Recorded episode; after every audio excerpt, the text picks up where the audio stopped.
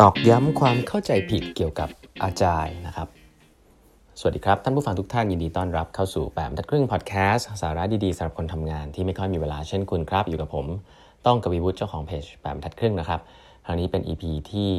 987 แล้วนะครับ ที่มาพูดคุยกันนะฮะ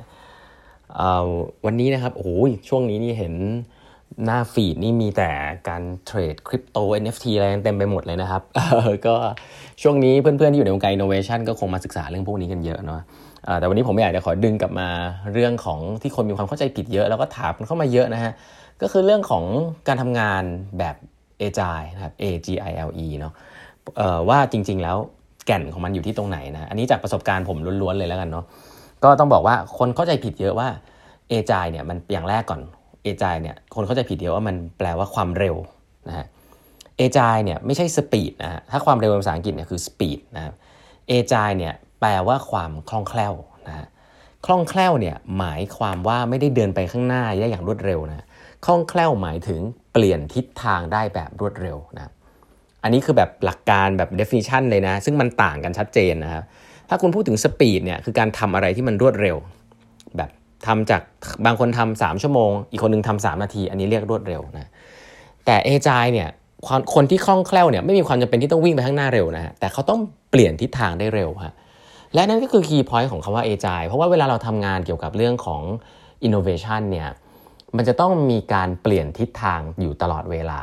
นะครับองค์กรที่ช้าคือองค์กรที่กว่าจะเปลี่ยนอะไรได้เนี่ยต้องมานั่งดู process การมี committee มี comment มีแก้กว่าจะตัดสินใจ ตัดสินใจช้าก็คือไม่เอจายแค่นั้นเองนะครับเพราะฉะนั้นเปลี่ยนทิศทางช้า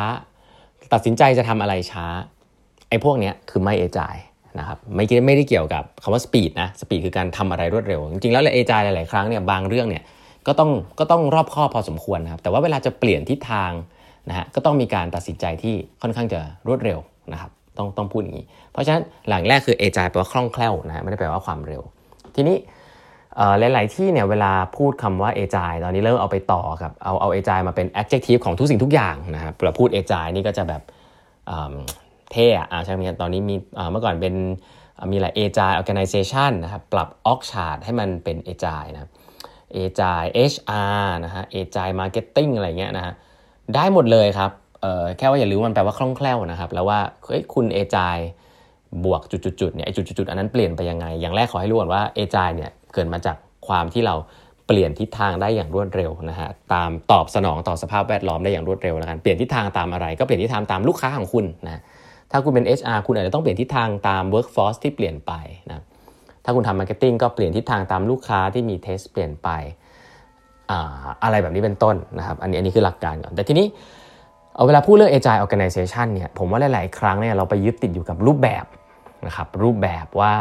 ออกที่มันเป็นเอจายมันมีรูปแบบแบบนี้นะฮะ ก็มี consult หลายเจ้ามากเลยนะครับ เจ้าดังๆเนี่ยจะเอาของคนอื่นมาให้ดูแล้วก็บอกว่าแบบนี้ถูกต้องนะครับ ส่วนใหญ่เนี่ยบอกได้เลยว่าจะชอบเอาโมเดลของ Spotify มานะโมเดล Spotify คืออะไร เมื่อไหร่ที่คุณได้ยินคำว่า Squad นะฮะ Tribe Guild อะไรพวกเนี้ยเป็นสิ่งที่โด่งดังนะครับผมว่าที่มามันก็เรื่องหนึ่งแต่โด่งดังมาจากโมเดลของ Spotify เป็นโมเดลที่ Spotify ปรับมาเยอะแล้วนะฮะ จนเขารู้สึกว่าอันนี้เหมาะกับองค์กรเขาคือการทำให้มันเป็นสควอตนะฮะสควอตเนี่ยก็คือการที่มี cross function มาทำงานด้วยกันนะเพื่อ deliver อะไรสักอย่างหนึ่งเอ่อ tribe tribe เนี่ยมันเหมือนกับหลักการของออกแบบเดิมก็คือเหมือนกับเป็นเป็นเป็น center of excellence อะไรบางอย่างนะครับก็คือว่าเป็นกลุ่มกลุ่มที่มัน cross มาในเชิงของฟังก์ชันและก็ skill นะครับ tribe ของ marketing tribe ของ software engineer นะแบบนั้นแบบนี้อะไรเงี้ยก็ ไม่เป็นไรนะครับ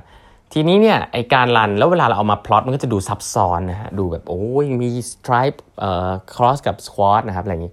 ผมบอกได้เลยว่าพังมาเยอะแล้ว ถ้าโดน consult เจ้าประมาณนี้พูดว่าต้องทำแบบนี้นะครับ มันปรับแบบนั้นเลยไม่ได้นะครับ องค์กรคุณพังแน่นอน เพราะว่าคุณใช้คนเดิมนะแล้วคุณก็พยายามจะปรับเปลี่ยนว่าเอจายเนี่ยจริงๆมันมันหลักๆ แล้วเนี่ยนะฮะไม่ได้ขึ้นกับออกอย่างเดียวนะครับ ออกเนี่ยถ้าคุณปรับโดยที่คนคุณไม่พร้อมเนี่ยคุณพังนะเพราะว่า Spotify เนี่ยปรับมาเยอะมากแล้วนะฮะแล้วเขาก็มีคนแบบที่ไม่ได้เหมือนคุณนี่คืออย่างแรกก่อน เพราะฉะนั้นถ้าคิดว่าจะ transform โดยการ re org เนี่ยโดยใช้คนเดิมเนี่ยพังมานักต่อนนักแล้วใช้คำนี้เลยแล้วกันนะครับแล้วก็ consult เขาไม่แคร์กูหรอกฮะอันนี้ผมพูดตามตรงประสบการณ์จริงๆก็เขาก็มีดีกรีอะเนาะที่แบบโอ้ตรงนั้นตรงนี้ทำอย่างงู้นอย่างนี้ แต่ว่าเขาไม่ได้รู้ดีกว่าคุณนะอันนี้อันนี้อันนี้ย้ำเลยนะมันเสียเงินฟรีแน่นอนนะพวกนี้อยู่ในหนังสืออยู่แล้วนะครับทีนี้ แต่ถ้าจะมีหลักยึดเกี่ยวกับ Agile เนี่ยมันจะมีอะไรบ้าง ผมย้ำเลยนะและอันนี้ก็อยู่ในอินเทอร์เน็ตนะ แต่ขอให้พี่ๆผู้บริหารเพื่อนๆ ที่เป็นคนตัดสินใจเรื่องนี้เข้าใจเรื่องนี้ก่อนว่ามันมีอยู่แค่ 4 ข้อเท่านั้นนะครับในเรื่องของ Agile เขาเรียกว่า Agile Manifesto นะครับมันจะไปแตกเป็นกี่รูปแบบเป็นสครัมเป็นอะไรในภาษาช่างมัน แต่ Agile เนี่ยมีอยู่แค่ 4 แบบนะแล้ว Agile เนี่ยมีแค่ 4 หลักการนี้เท่านั้นนะครับคุณเอาไปปรับเองนะครับแล้วดูเดี๋ยวลองดูว่ามันเป็นยังไง ข้อแรกนะฮะ Agile คือ individuals and interaction over process and tools นะครับ คือเขาเชื่อในปัจเจกครับ ว่ามนุษย์เนี่ยเชื่อถือได้ครับ แล้วมนุษย์เนี่ยสามารถที่จะคุยกันเองได้นะฮะก็ถ้ามนุษย์เนี่ยมันทำงานเป็นแล้วอยากจะทำงานเนี่ยเดี๋ยวเขาคุยกันเองในแบบที่เขาอยากจะคุยนะฮะไม่ต้องเอา process มาบอกว่าให้เขาทำอะไรเมื่อไหร่ แล้วก็เนี่ยฮะ tools เวลาพูดคำว่า tools เนี่ยก็เนี่ยฮะ tools อ่า Jira Confluence อะไรคำพวกเนี้ยconsult ขายของพวกนี้ง่ายมากนะครับ เพราะว่ามันจับต้องได้ครับ เรื่อง individual interaction เนี่ยมันเป็นเรื่องของคน แต่ต้องบอกว่ามันเน้นเรื่องคนมากครับ Agile ถ้าคนคุณผิดเนี่ยคุณบังคับให้เขาทำ Agile ยากมากนะครับเพราะนั้นอย่างแรกก่อน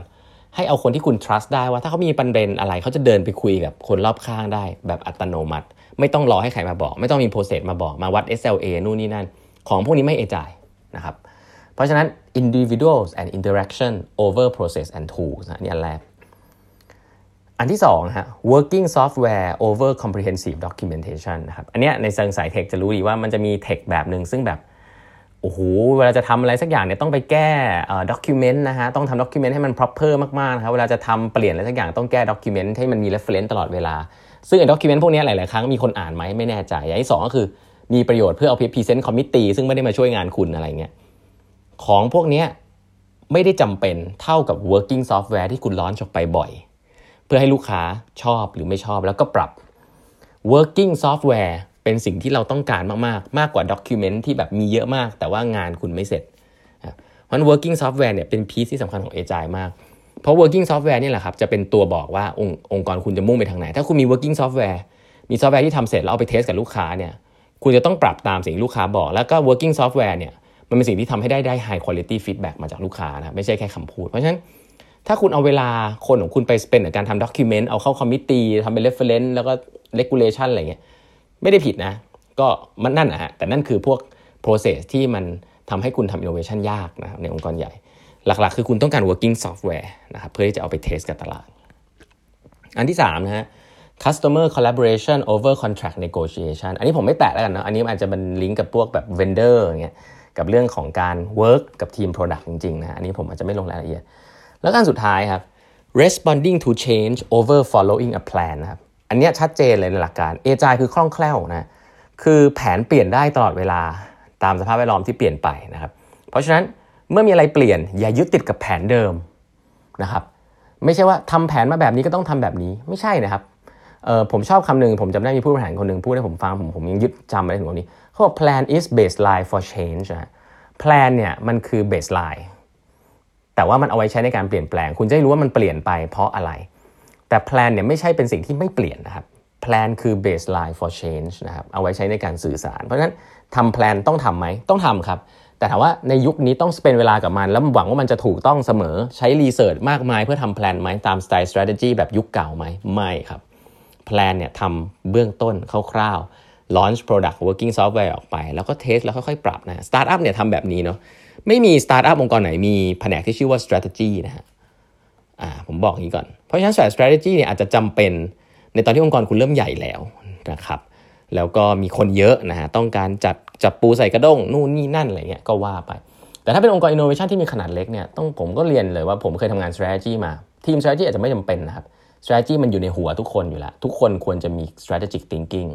แต่ถ้าเป็นทีม strategy จริงๆเนี่ยในช่วงแรกเนี่ยอาจจะเป็น overhead ที่เยอะเกินไปนะครับก็ต้องยอมรับ เพราะฉะนั้นแล้วการทำงานแบบเอจายเป็นแบบนี้ฮะสอย่างนะ ก็ฝากกันไว้เป็นหลักการนะครับ เอาไว้ใช้กันวันนี้เวลาหมดแล้วฮะ ฝากกด subscribe แบบพักครึ่ง podcast นะครับ แล้วพบกันใหม่พรุ่งนี้ครับ สวัสดีครับ